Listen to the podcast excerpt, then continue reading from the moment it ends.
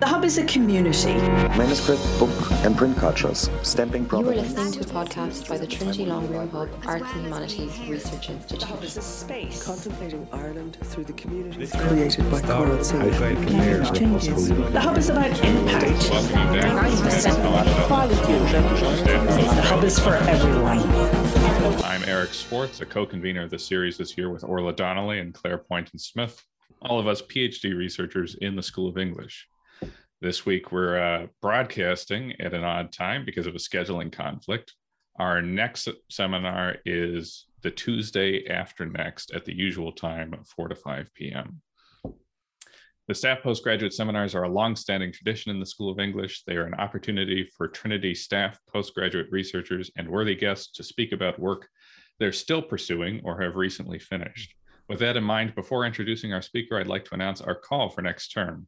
We're looking for 20 minute papers from postgraduate students and researchers in the School of English. Submit your title, abstract, and a short bio to the email address listed in the call by Friday, December 17th. Once again, we definitely welcome work that is in progress and from students who maybe don't have much experience presenting their research before. And that deadline again is December 17th. All the details will be posted to our Twitter, and you should also get an email from Diane Sadler at some point. Uh, finally, thank you to the Long Room Hub for hosting this seminar series. The Zoom, the Zoom webinar has a Q&A function. If you have a question, click the Q&A button at the bottom of your screen and type it at any point during the talk. Near the end, we will take a few minutes and get through as many as we can. All other comments and conversations can go in the chat. If you post on Twitter, tag us at, at TLR Hub and at Seminars TCD 2021. Finally, I am delighted now to welcome Professor Chris Morash. Chris Morash is the Seamus Heaney Professor of Irish Writing and was formerly Vice Provost of Trinity. His latest book, Yeats on Theatre, was published in September. He has previously published a number of works on Irish theatre and on Irish cultural, culture more generally. He is a member of the Royal Irish Academy. In the past year, he was invited to curate a series of audio plays for the Abbey Theatre entitled Unseen Plays, which are the subject of his talk today. Chris, thank you for coming. Thanks very much, Eric. Thanks. Yeah, okay. So this story all begins with a with a voice on a telephone. Um, almost exactly a year ago, on a damp, rainy Sunday afternoon, November 2020, I was in my garage, um, actually wondering what to do with a very large, very wet piece of wood, when my phone rang. And the voice on the other end was Graham McLaren, who was then artistic director of the Abbey. Chris says Graham, and I'm not going to try the Scottish accent. Chris says Graham, do you know what a binaural microphone is? I said, No, I don't know what a binaural microphone is. Or at least I thought I didn't know what a binaural microphone was. It was only later I realized, in fact, had experienced the effects of a binaural microphone in uh, theatre the previous year in the time before COVID back in September of, of, of, 20, of 2020 when the innovative uh, Dead Centre Theatre Company, working with um, Nick Johnson of our School of Drama here um, as dramaturg, had staged a play called Beckett's Room in the Gate Theatre. Now, Beckett's Room is described by the company themselves as a spectacle of absence. Basically, you sat in the gate, each audience member wearing a pair of headphones, looking at an empty stage which was set to look exactly like the apartment in which Samuel Beckett and Suzanne Déchevaux Dumesnil lived in Paris during World War II. Now, over the course of Beckett's room, without an actual live actor ever gracing the stage, rocking chairs rock, kettles boil, doors open, beds are ruffled, and at one point a reflection appears in a mirror. And you hear in the headphones uncannily directional sound of chairs rocking, footsteps on wooden floors, kettles whistling, doors banging, bedsprigs creaking. And the odd thing about it all was that after a few minutes of marveling at the wizardry that made a kettle float in the air and whistle in your ears, you simply forgot that there's nobody on stage and watched and listened to a play in which Beckett and Suzanne are trying to protect a resistance fighter from absent German soldiers who clatter their noisy jackboots on the floor and kick over the rocking chair. So it turns out I did know what a binaural microphone was. However, at Graham's prompting, I did a bit more exploring and discovered more. Basically, a binaural microphone picks up all of the sound within a defined field. Sorry, yeah, yeah, basically a standard microphone is what I meant to say, picks up all of the sound within a defined field. So the microphone I have here in front of me picks up largely just what is in front of me here, my voice, which is what we want. We don't want to hear the truck that just went by outside the window.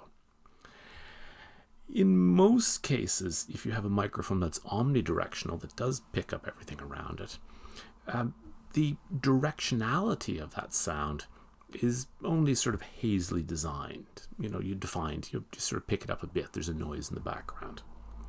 Now, with a binaural microphone, it's completely different. What a binaural microphone does is to replicate pretty much as fully as possible the experience of sound as directional. It's sometimes described as three dimensional sound, which is a good way to think about it.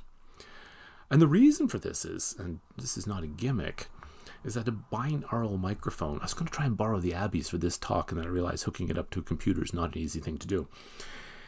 Is shaped like a human head, the size of a human head, and the microphones are in the ears. And this is not a gimmick. That what it does is it actually replicates all the complex things that happen when a sound over here, over on this side, comes along, goes in this ear, goes through brain and bone in varying proportions, and is picked up by the ear on the other side. And it processes that in exactly the same way your brain does. Now, if you're interested, afterwards Google it. There's lots of binaural enthusiasts out there on the web who are only too willing to share with you the sound of a thunderstorm on leaves or an intersection in New York City. All you need is a good set of headphones. What had Graham excited about the binaural microphone last November was the possibility, and this was before the great Christmas lockdown of 2020, was the possibility of the theater reopening on a limited basis. And he was planning a kind of perverse Christmas show of sorts, a production of Dracula. Now, it was going to be headphone theater, and headphone theater, as the name as the name suggests, involves the sort of thing that I described in Beckett's room, where the audience sit in a theater wearing headphones, either with or without a live actor, and something happens in the theater space. Now, what Graham was really excited about was the prospect that with a binaural microphone, not only do we locate sound on the left right axis with great accuracy, we also locate it on the up down axis, if you like, the y as opposed to the x. But even more importantly, we locate it in terms of proximity, how close it is from us or how far.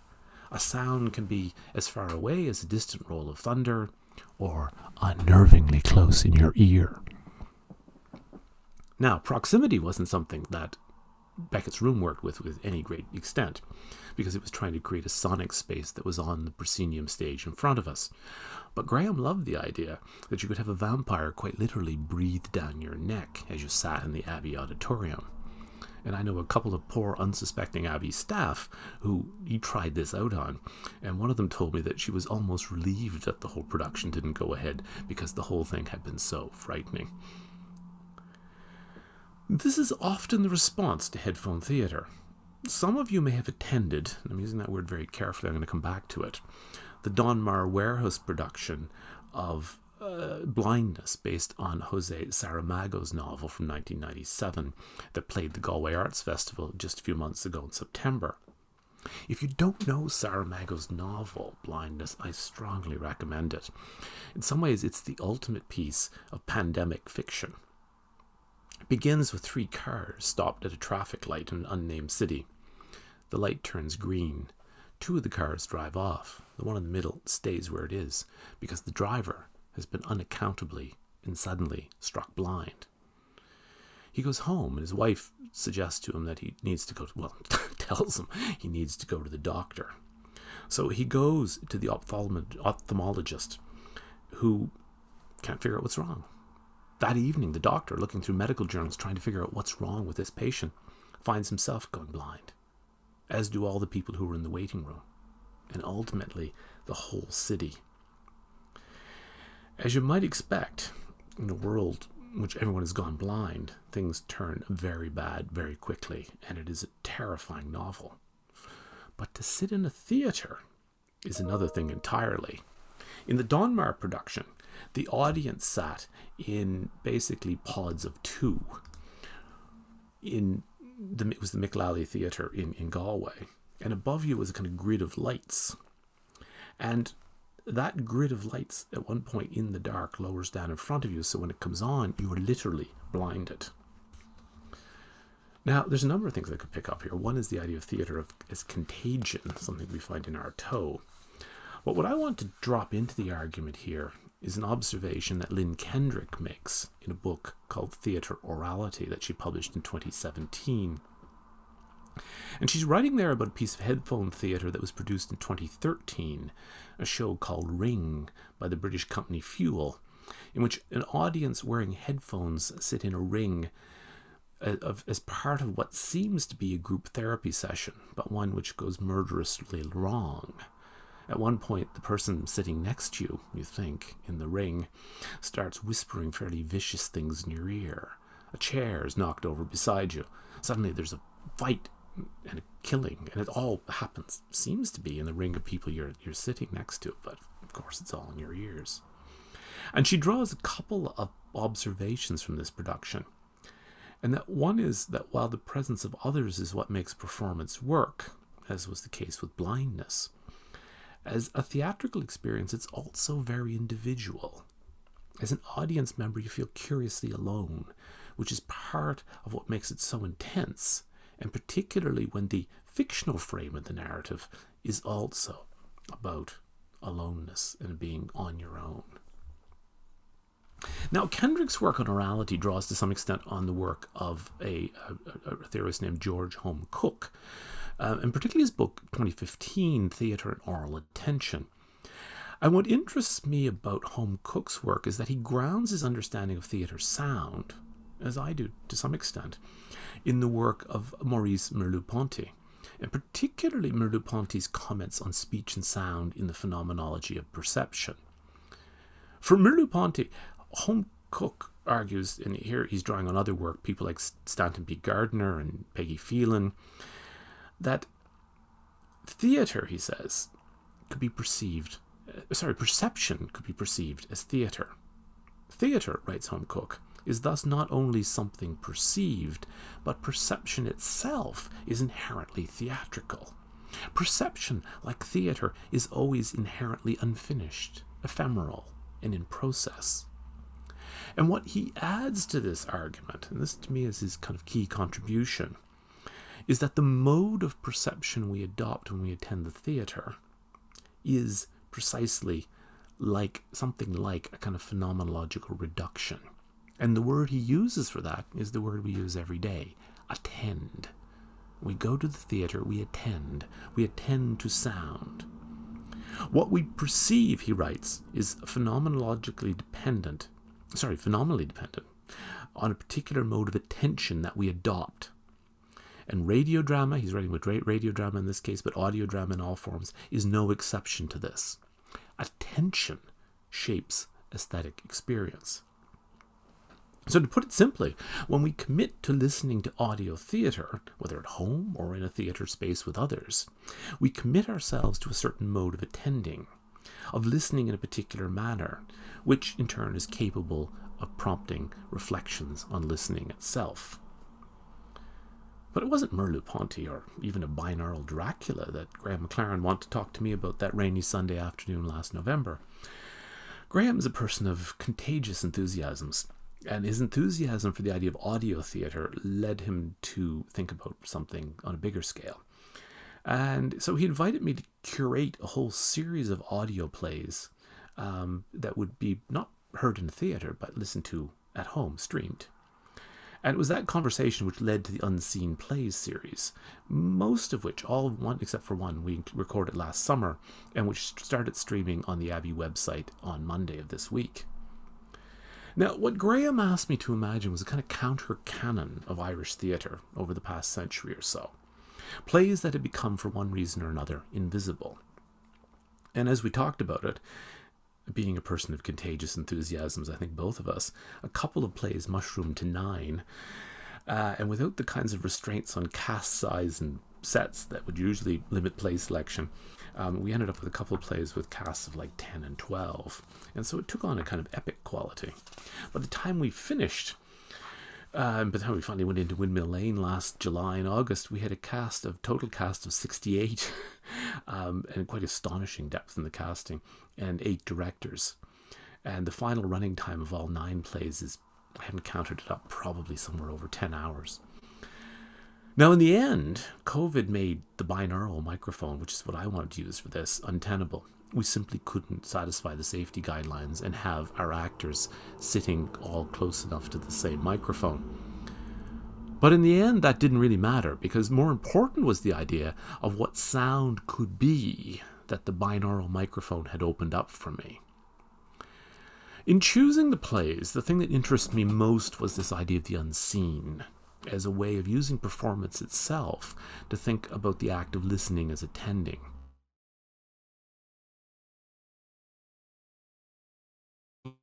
And a kind of spectral shadow canon. Now, this aspect of the project was what I considered, I suppose, the more literal way of thinking about the experience of unseen theatre. The idea that we could use a medium that was literally unseen to highlight certain plays that were unseen in the sense of being unproduced, in some cases for a very long time. So, one of the things I was interested in then was that group of plays by Irish women from the middle of the 20th century, which in most accounts of Irish theatre history is a kind of ellipsis the kind of gap between the point at which Lady Gregory is a signatory to the Manifesto of the Irish Literary Theatre in 1897 and, say, Marina Carr's The Mai in 1994. Uh, from my own perspective, I had a bit of involvement in the, of looking at this sort of work in the past, particularly with Jonathan Bank in the Mint Theatre in New York. I've staged quite a few of the plays of Teresa Deevy, but also a play by a woman named Hazel Ellis, who's completely fallen off um, the spectre, or off, off our radar. So, one of the conceptual spines running through the unseen plays is that we have a series of plays by women from the middle of the 20th century that have been occluded from the canon, that have been unseen. So these include uh, Lady Gregory's play The Image from 1909, last performed at the Abbey stage in 1924, and I'm going to say a few more words about that in a minute. Uh, Teresa Deevy's play Light Falling from originally staged in 1948 uh, only ran for a few performances, staged again in 1957, never done again. And again, I'll say a few more words about that. Uh, Maura Laverty's Liffey Lane, um, 1951, huge hit. Today, Maura Laverty is mostly known for her cookbooks, but in the 50s, she was a major playwright. Uh, Máiréad Ní Ghráda's On Trial from 1964. Ironically, probably the play most produced of all these plays, um, simply because it's on the Leaving Cert. But the fact that it's in Irish means that it suffers from a different kind of invisibility, and so I wanted to include that. And Christina Reid's Did You Hear the One About the Irishman from 1980? So, in some ways, what we were using was a medium that was invisible to acknowledge a kind of invisibility, uh, an unseen quality, that these are kind of, if you like, this, this is the kind of spectral counter canon. Now, since none of these plays, with the possible exception of On Trial, are familiar, I just want to say a few words about a couple of them, starting with the Lady Gregory play, The Image. Um, it's it's it's comedy about a group of peasants living along the Clare Galway border, and two whales wash up on the shore. And once these characters become aware of the value of whale oil, a row ensues as to what you do with the bounty resulting in them, deciding through a combination of scheming and misunderstanding to erect a statue to a great Irish hero. Now, the question then arises of which hero would be worthy of commemoration. And the dilemma is solved by a character who's described as a mountainy man, Malachy Naughton, who's played here by Don Wycherley.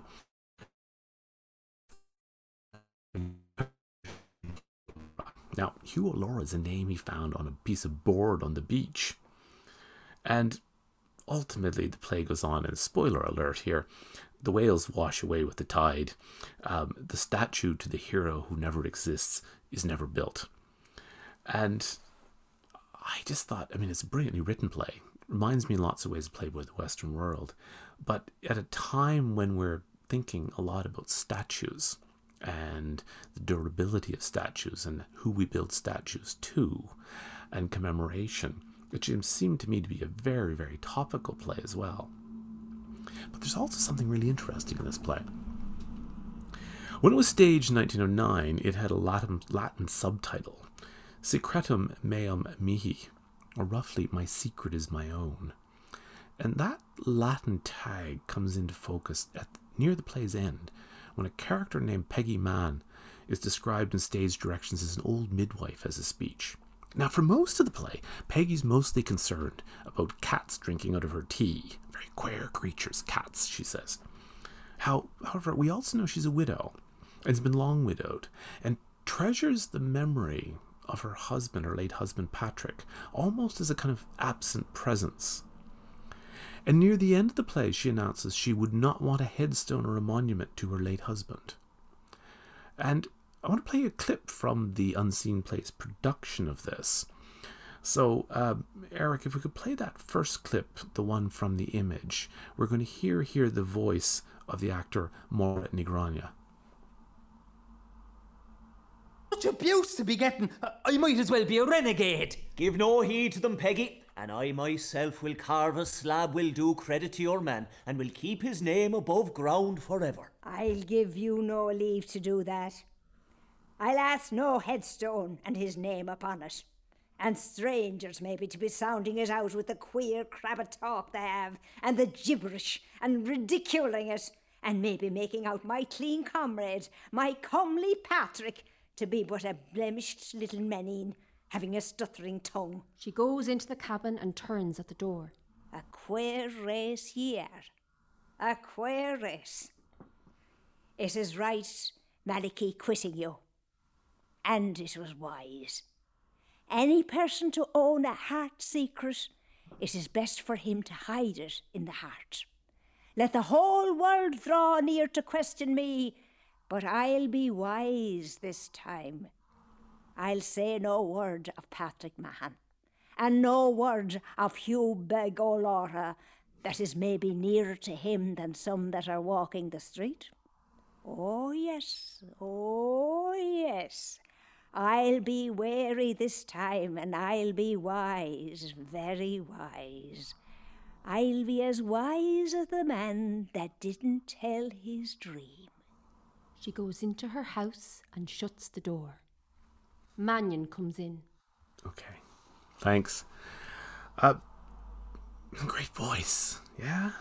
One of the things running through this talk is an idea that I've been working with actually in, in, in the book I just finished on Yeats. And this is about theatre as thought, theatre as a form of thought. And I want to use the voice of the actor there, Maura Ní Ghráinne, as a way of thinking about, well, thinking about theatre as thought. Now, Maura joined the Abbey Company in the mid 1960s, 1966 actually, and she's been in over 150 shows over the years. Um, and when she joined the Abbey Company when it was still a company, and she would have been acting in the 60s with actors who had learned their craft in the 1930s and 40s. And they in turn would have learned their craft from some of the original, uh, the original actors who were in the Abbey Theatre at the very beginning.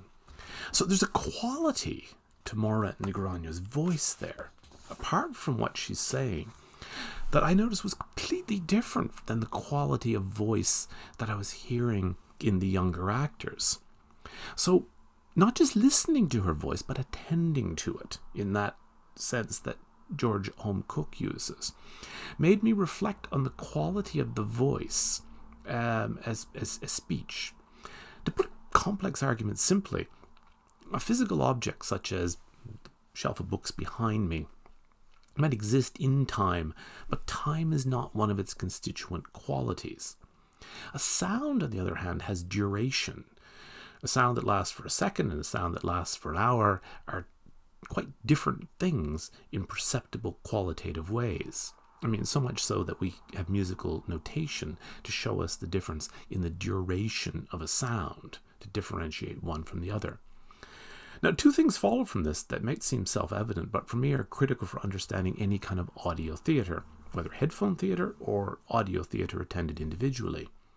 Because duration is a constituent quality of sound, audio theatre takes our experience of time as a raw material. So, on one hand, there's an irreducible quality of presentness to any sound. When we listened to that clip, we heard it in the present. We heard it now. However, what fills that present need not be of the present. I think Maura Ní Ghráinne's voice remembers an older, departed way of acting and of speaking that I hear manifested in the presence, in the voice, just as the speech itself is about remembrance of something that is gone, in this case her husband, which is nonetheless present in the speech. So we're not just hearing something from another time, we're hearing something in another time which nonetheless fully occupies the present and is of the present. Now, this might make you think that I would be making a distinction here between sound as a temporal medium and the visual as a spatial medium. And this argument is made by various people. Jonathan Sterne, for instance, in his book The Cult- Cultural Origins of Sound Reproduction, offers a series of binaries, sound, vision, in which one of his principles is vision is primarily a, a spatial sense, hearing is a temporal sense. However, I think this actually might be too simple. For one thing, if we go back to Merleau-Ponty, he at one point suggests that all senses are in some sense spatial.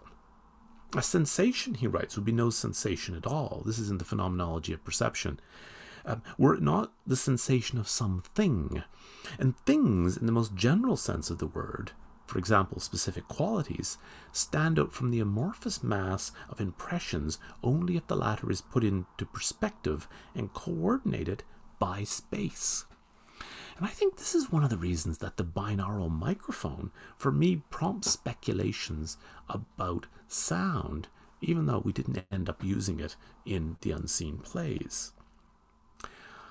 This idea then that sound can have a kind of synesthesic effect with space and with vision is something that one of the other plays prompts. This is Teresa Deevy's Light Falling. Now, I'm not going to go into Deevy's story in any great length. Deevy, um, Deevy, I think, is a fascinating playwright. Uh, she was born in Waterford. She went, she became deaf in her early 20s um, and started writing plays um, partly when she was learning to lip read. Um, in the 30s, she had a great run of success in the Abbey Theatre, and then the Abbey dropped her. But here was a writer who had become deaf before the invention of radio. She became deaf about 1919, 1920. The first radio broadcast by the BBC is 21. The first RTE Radio Éireann broadcast is 1926. And she starts writing for radio. And the clip you're about to hear from the Unseen Plays series is, by, is from a play that was originally written as a radio play in 1947 and then staged in the Peacock in 1948, Light Falling. And it's a play, as the title suggests, about light. Um, seems like a simple afternoon in Donegal, where there are two, is an English couple, a painter named Mr. Leslie and his wife are visiting the area. And there's an older man there, Pat Scully, who has a difficult relationship with his daughter, uh, Mary, and um, no, actually his daughter-in-law, Mary, and his, and his son, John. And as the play ends, there's this moment where the painter and old Mr. Scully, Pat Scully, played here by Philip Judge, talk about light falling. So, um, Eric, if we could play the second clip there, this is Light Falling from originally 1948 uh, by Teresa Deevy. He's better left alone. I'll bring in the potatoes. Mary goes to the sack of potatoes. I'll take what I want now. You can bring it in later. John also goes to the potatoes, preparing to take them, but Mary stands fingering the potatoes, examining them. They are a good size? Aye, they are. Pat, unseen by them, leans forward in his chair, watching them intently. We'll want some more turf brought in from the yard. I'll get some from below, because that's drier. She takes a few potatoes in her apron and goes in. John takes up the sack and follows in. Pat leans back again in his chair, passes his hand slowly across his eyes, then sits very still, thinking. From the back of the house, Mr. Leslie comes on, walking quickly. Mr. Scully, I forgot my pipe. That would be a bad thing, Mr. Leslie. See, I left it here, on the windowsill. If I'd seen it. Yes, I, I know. Did I disturb you? No, a bit drowsy. I was wakened by the two of them, Mary and John. They disturbed you? No, they didn't. It was very good to hear them. I must go on. The bus, you know. W- wait now a minute. I saw what you were saying, Mr. Leslie. What was that? What's that you call it? Light falling, and we don't see it. It was when they were talking, usual like, about the turf and the potatoes, that I saw it falling around them. You've had a rare moment, so, Mr. Scully. Take a nap now. Get more rested. I can't delay. A rare moment.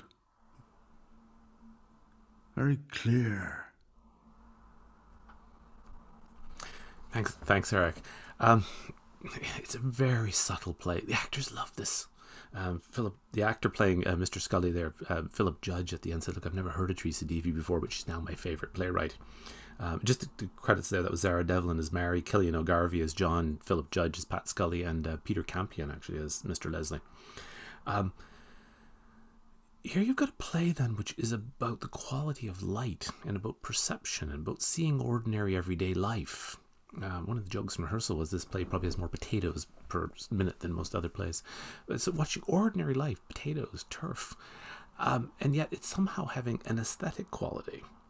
So I think what we're experiencing here, though, when we listen to it, is a relation between the auditory and the visual that we might intuitively think is actually belong in two separate categories, but are here actually being merged in a really interesting way.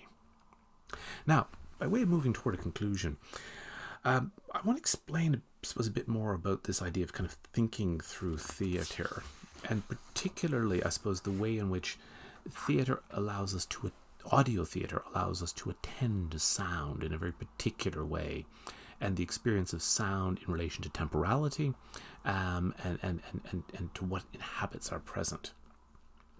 Now, just to give you the, the kind of rest of the of, of the unseen plays, um, there were nine of them in total. So the other the other five were um, played by W. B. Yeats, "The Words Upon the Window Pane," which I'm going to play a short clip from you in a, for a moment. M. J. Molloy's "The Wood of the Whispering" from 1953, play about a group of elderly uh, bachelors at the edge of a village, a town that's dying. Um, Richard Johnson's 1961 play, The Evidence I Shall Give, which I do want to say a few words about. Um, and then finally, um, The Pentagonal Dream, which was created by a company called Operating Theatre in 1986. Um, I don't have time here to do justice to it, but I'd love to talk about it in the questions and answers because this is a fascinating thing. But I want to just say a few words first about The Evidence I Shall Give, which again is a play I suspect most people don't know. Um, it was only ever performed in 1961. There was a rehearsed reading a few years back. And I want to try to connect it, if you like, to that experience of Maura Ní Ghráinne's voice. Now, the evidence I shall give uh, is, seems like a kind of ordinary courtroom drama. It's written by a actually district court judge named Richard Johnson. Um, his his son actually was president of the High Court, passed away a couple years ago. And it's a play that seems like an ordinary courtroom drama. We have, you know, sergeants prosecuting people for missing bicycle lights and things like that. But out of this kind of bunch of stories in the courtroom comes a story of a nun trying to have a young girl incarcerated in a reformatory, basically for just not obeying rules in a in a convent. It's basically it's about institutional abuse. Uh, this is 1961. Now, I think all of us can remember moments from the late 1990s onwards, if you like. Things like the Channel 4 documentary about the Magdalen laundries, Sex in a Cold Climate, Mary Raftery's work, the late Mary Raftery's work, things like the documentary Cardinal Sins, which led to the establishment of the Murphy Commission into Sexual Abuse in the Dublin Diocese, or things like the Murphy Report or the Mother and Baby Homes Report, um, which just came out in, in, in the past year.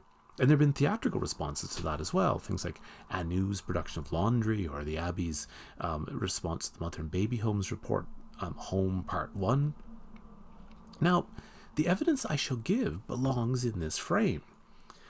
But what is remarkable about it is it's from 1961. And when I start looking at these unseen plays, I realize this was a theme that was running through them. That, in fact, the Maura Laverty play from 1951, Liffey Lane, has a subplot, fairly major one, involving a child who's being put into an orphanage so that their parents can move into a better house. They're living in a tenement, but the other the, the house they're moving to won't take the child of an unwed mother, the daughter of, of the family. So the child's sent off to an orphanage. Um, and of course, An Triail involves a relationship between someone in authority, um, uh, an abusive relationship, effectively. So there's a strand running through these plays that is about the unseen in Irish society in a, in a very, very different sense. Now, if you go through most of the kind of accounts of institutional abuse that have appeared over the last, say, even the last 30 years novels, memoirs, films, documentaries, plays. The narrative that appears over and over again is one of revelation, exposure, unveiling. Now, what strikes me as interesting here is that unveiling can take the form of repetition. On the face of it, you might have thought that once something is unveiled, it can't be unveiled again.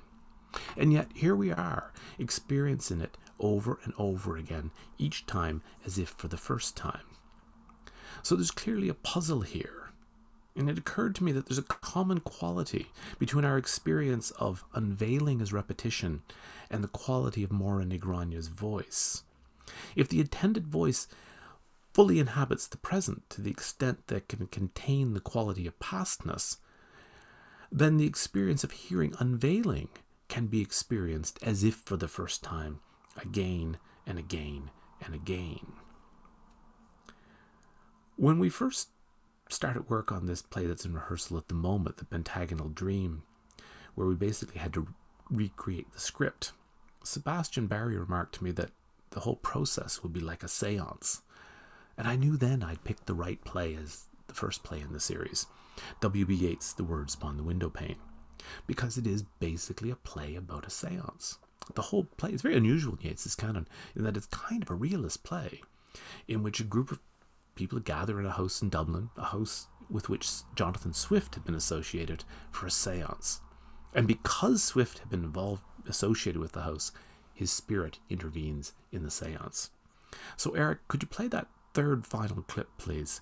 Uh, this is The Words Upon the Window Pane by W.B. Yeats. It was mad. Who are you talking of, sir? Well, Swift, of course. Swift? I do not know anybody called Swift. Jonathan Swift, whose spirit seems to be present tonight. What? That dirty old man? He was neither old nor dirty when Stella and Vanessa loved him. I saw him very clearly just as I woke up. His clothes were dirty, his face covered with boils, some disease had made one of his eyes swell up. It stood out from his face like a hen's egg. He looked like that in his old age. Stella had been dead a long time. His brain had gone. His friends had deserted him. The man appointed to take care of him beat him to keep him quiet. Now they are old. Now they are young. They change all in a moment as their thought changes. It is sometimes a terrible thing to be out of the body. God help us all. Dr. Trench at the doorway. Come along, Corbett. Mrs. Henderson is tired out. Goodbye, Mrs. Henderson. He goes out with Dr. Trench. All the sitters, except Miss McKenna, who has returned to her room, pass along the passage on their way to the front door. Mrs. Henderson counts the money, finds her purse, which is in a vase on the mantelpiece, and puts the money in it. How tired I am. Oh, I'd be the better of a cup of tea. She finds the teapot and puts the kettle on the fire, and then, as she crouches down by the hearth, suddenly lifts up her hands and counts her fingers, speaking in Swift's voice. Five great ministers that were my friends are gone. Ten great ministers that were my friends are gone. I have not fingers enough to count the great ministers that were my friends and that are gone. She wakes with a start and speaks in her own voice. Where did I put that tea caddy? Ah, there it is. And there should be a cup and saucer. She finds the saucer. But where's the cup? She moves aimlessly about the stage, and then the saucer falls and breaks. Perish the day on which I was born. Okay, thanks, Eric. If you cut it there, that's great. That's that's the end uh, of the play. Sergeants. Um, okay, so that was just just to give you the credits there. That was Ian O'Reilly was Don Corbett. The wonderful Don Wycherley was Mr. Trench, and Helen Norton um, playing the really difficult role of Mrs. Henderson, this the the, the, the, the medium. Where she's doing something really interesting. I mean, she's playing a character who, because it's a realist play, takes place in the present. You know, that's the convention of realism that you're in the present, even if that present isn't our present. But intruding into that present is a voice from the past, which of course is recurring over and over again as repetition, as Yeats believed happened to the soul after death. In this case, it's the voice of, of Swift. And elsewhere in the play, we get the voices of Stella and Vanessa. So we have, in this particular moment of theatre here, of audio theatre, we have in the voice a kind of a temporal shifting, and in this case, happening within the same voice and the voice of the same actor.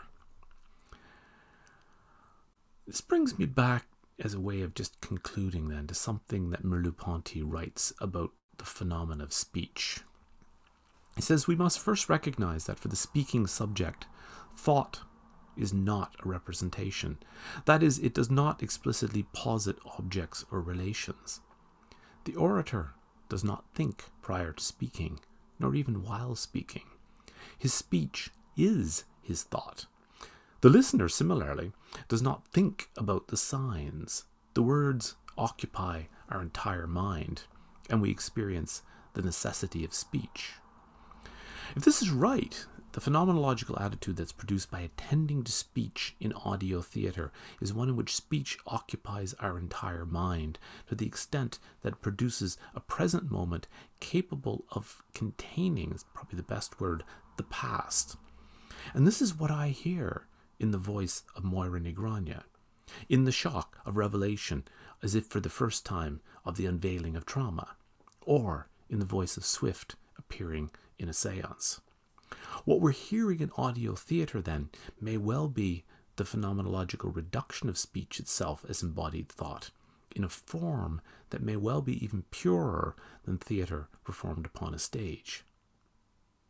And that's where the voice that I heard in my garage on a wet Sunday last November brought me. So, thanks.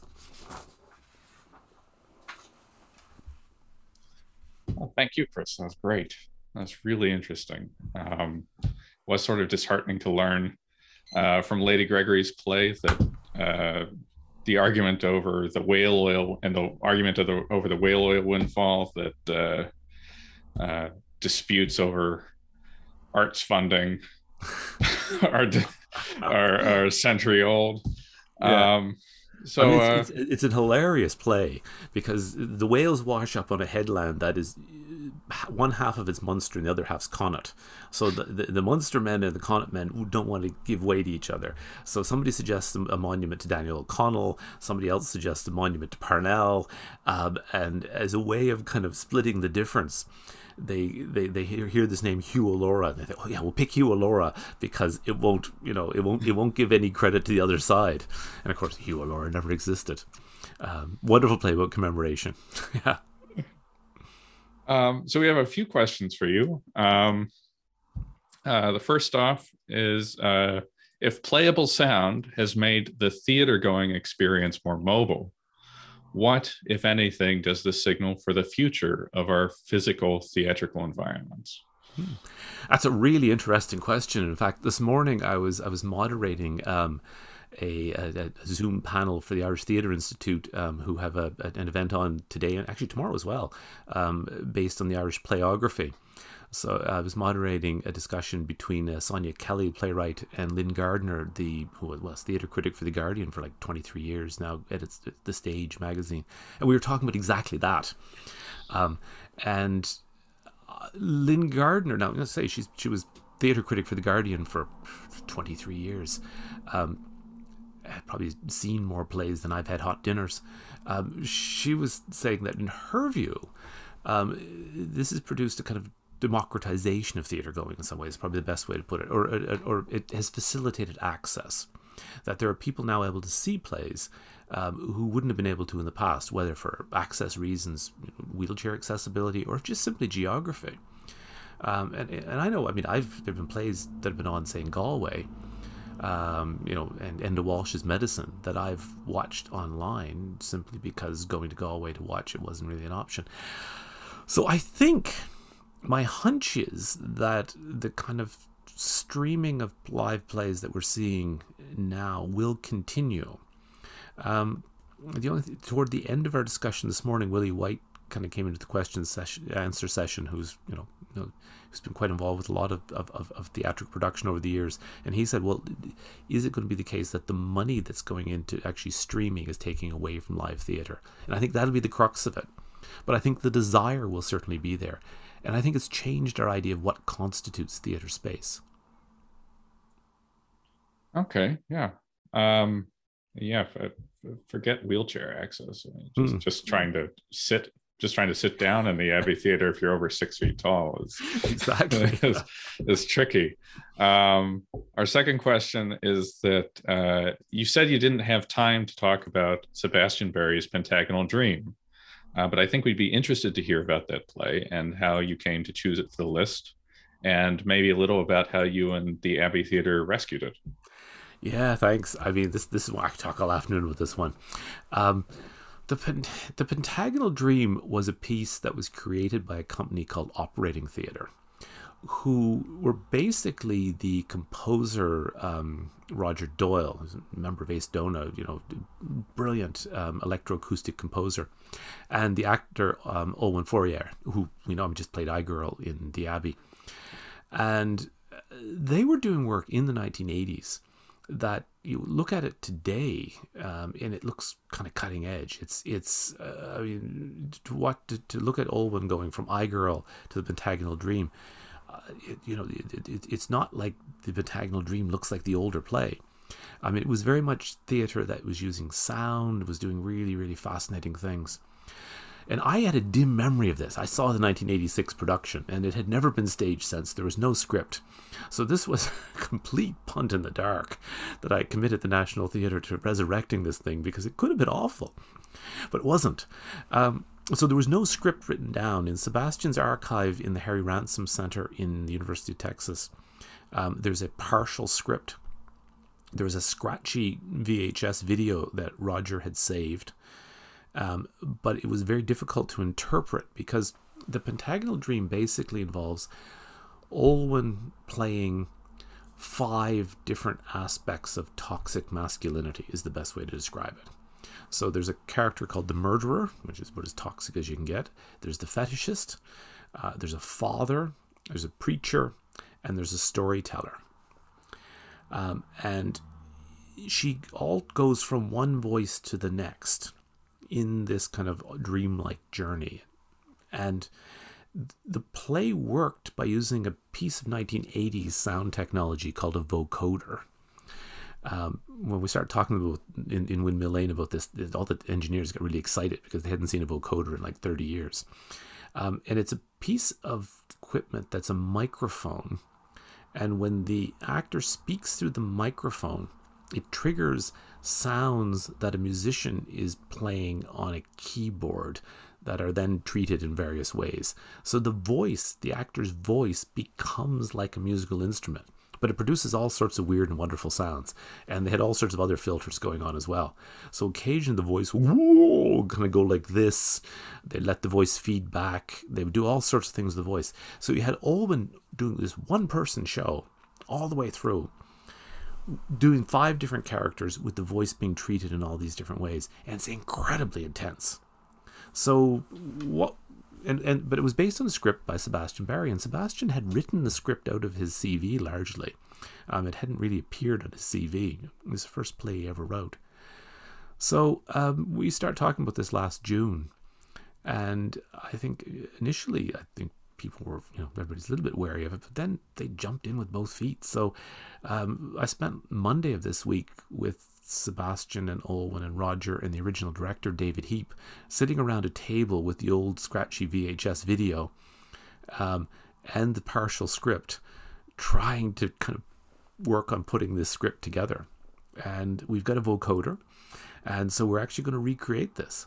And I think it's going to be a real revelation for people because, you know, it's the kind of play, if you weren't there, you have no way of knowing of it. And it just i think it reframes irish theatre history in a really interesting way. I see claire put in there sounds very really very cool. It is really very cool yeah. So yeah it's fascinating. So you said uh, so a script existed at one point. Do you know like how uh, how much was the the treatment of the voice and the and the different experiments with it how much of that was meant to be improvised? How much was of that was actually planned by uh, by Sebastian? Um, it was it was a really and this makes it different than the other plays. It was really a collective production, a, a collective creation. So Olwen and Roger had been working quite closely together. Um, they they both knew Roger or Sebastian at the time, and so Sebastian had written the script. So what Olwen performs is the script but what you hear in performance is very much a live collaboration between Olwen and Roger, with Olwen doing the performance and Roger with his keyboards and his all his various devices doing this live, kind of producing this sound live. Um, and so he said, I mean, he said it was slightly different every night. So he, I mean, he's he's he's a great keeper of his own stuff. In fact, he's donated a lot of it to Trinity. Um, I don't think it's archived yet, but it's in it's actually in our library. So we have Roger's archive, um, which is going to be a great PhD project for somebody. Um, he, so he actually had an old cassette recording of some of the sounds. So he's recreated the music. Um, and this is why when Sebastian said it's going to be like a seance, you had the original people creating this work. You had Roger recreating the music. Olwen you know, after 35 years, we'd be going through the script. She'd say, Oh, yeah, I remember this piece, which is incredible. Um, Sebastian going through what he was going through at the time, you know, much younger person, trying to remember what was going on in the script and, and, and kind of reassembling it. So it's been a kind of collective project of reassembly. Uh, we record it next next week, next Thursday, and for this day next week, I'll be in Windmill Lane with them, recording this thing. Nice. Okay, so that actually leads well into our third question. So you, you had to do a lot of sort of imaginative work as as the recreators of this play, as the re- resurrectors of this play. You're sort of a theatrical Victor Frankenstein, patching it together and zapping it to life again. Um, but the question is, does listening to a piece of audio theater require more imaginative work on the audience's part than the visual experience, which might be seen as hmm. more passive? Yeah, no, I think it does. Um, one of the things that was feeding into this project for me the whole time was um, I, I had really just finished work on the book that came out a few months ago, um, Yeats on Theatre, which I've rather shamelessly put on the shelf behind me here as a, as a kind of completely shameless plug. And one of the things that Yeats talks about quite a lot, and one of the things I was quite interested in with Yeats, was he talks about stage design and he says, theater design should not be, and the word he uses is space pervading. He said, a theater design should not be like a painting. And, um, and, and at one point he uses the phrase meretricious easel painting. He says it shouldn't be like that. Because if what you see fills your mind, or it fills your experience, perhaps is a better way of putting it, then your imagination, your mind isn't kind of free to work. So there, she said there should be just enough on the stage to trigger the idea of, you know, if it's a forest or wherever it is you happen to be, so that the words and the sound of the words and the voice can kind of fill your consciousness and allow you to allow you to imagine, as you say, so that there's an active production of the performance by the audience. So the audience aren't just passive recipients of the performance; they're actually almost co-creators through the act of active listening. And that would be that would be Yeats's understanding, I think, of how theatre works. And I think it's one of the things makes him a much more radical thinker about theatre than we tend to give him credit for. But it occurred to me that with audio drama, that that is what happens as well. That a good audio drama insists upon the audience being co-producers. So one of the things we did here was um, I quite deliberately didn't create the kind of soundscape that you would have with say a radio play so we don't have the sound in the background of you know of horses and cars and birds and trees or trains or whatever we, as you heard in some of those clips, we have somebody reading stage directions. So it's as if you're at a rehearsed reading where the stage directions are read to you, and you just you have to imagine it. So cool. Uh, Thanks. uh, do uh, so. Our last question is: um, do, do, you think the the current boom in the popularity of uh, audio plays and audio books um, presumably brought about by the pandemic, uh, will persist into the future? Are we living in a, a, golden age of audio theater? Yeah, I think we probably are, and I think you know for some of the reasons I was I was saying earlier about about streaming of theater. I think people's perception of what constitutes theater has been expanded in a funny way by the pandemic, forcibly expanded. Um, I mean, there there have been plays over the last you know over the last eighteen months that have you know have taken place you know using you know kind of social media using twitter. Um, Lyn Gardner was talking this morning about a play that she experienced that involved a kind of series of postcards you got postcards through the post and that was how the play unfolded. Um, i think that our, our sense of what constitutes the space of the theater the space where theater takes place has been kind of forcibly transformed by the pandemic so that experiencing a play through a screen or through a pair of headphones is a legitimate that's the right word theater experience in a way that it might not have been to the same extent for as many people beforehand. So yes i think i think you know it's once you, once you let the genie out of the bottle the genie's out of the bottle you know it's it's like the cia apparently used to say you can't put the toothpaste back in the tube yeah.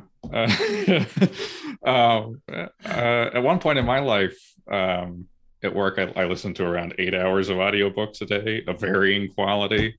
Mm-hmm. And I've got to say, to have such a selection available to free, for free from the Abbey Theater uh, with such acting, such beautiful and expressive voices, um, and totally aside from their, their value to scholars, uh, uh to this group, um, I, what a wonderful thing you've helped to create uh, for much. the for the world. Uh, so thanks very much for that, and and thanks for taking the time to speak to us today about it. It was a wonderful talk. We really enjoyed it having you here, um, and the the the recording and the podcast will be available mm-hmm.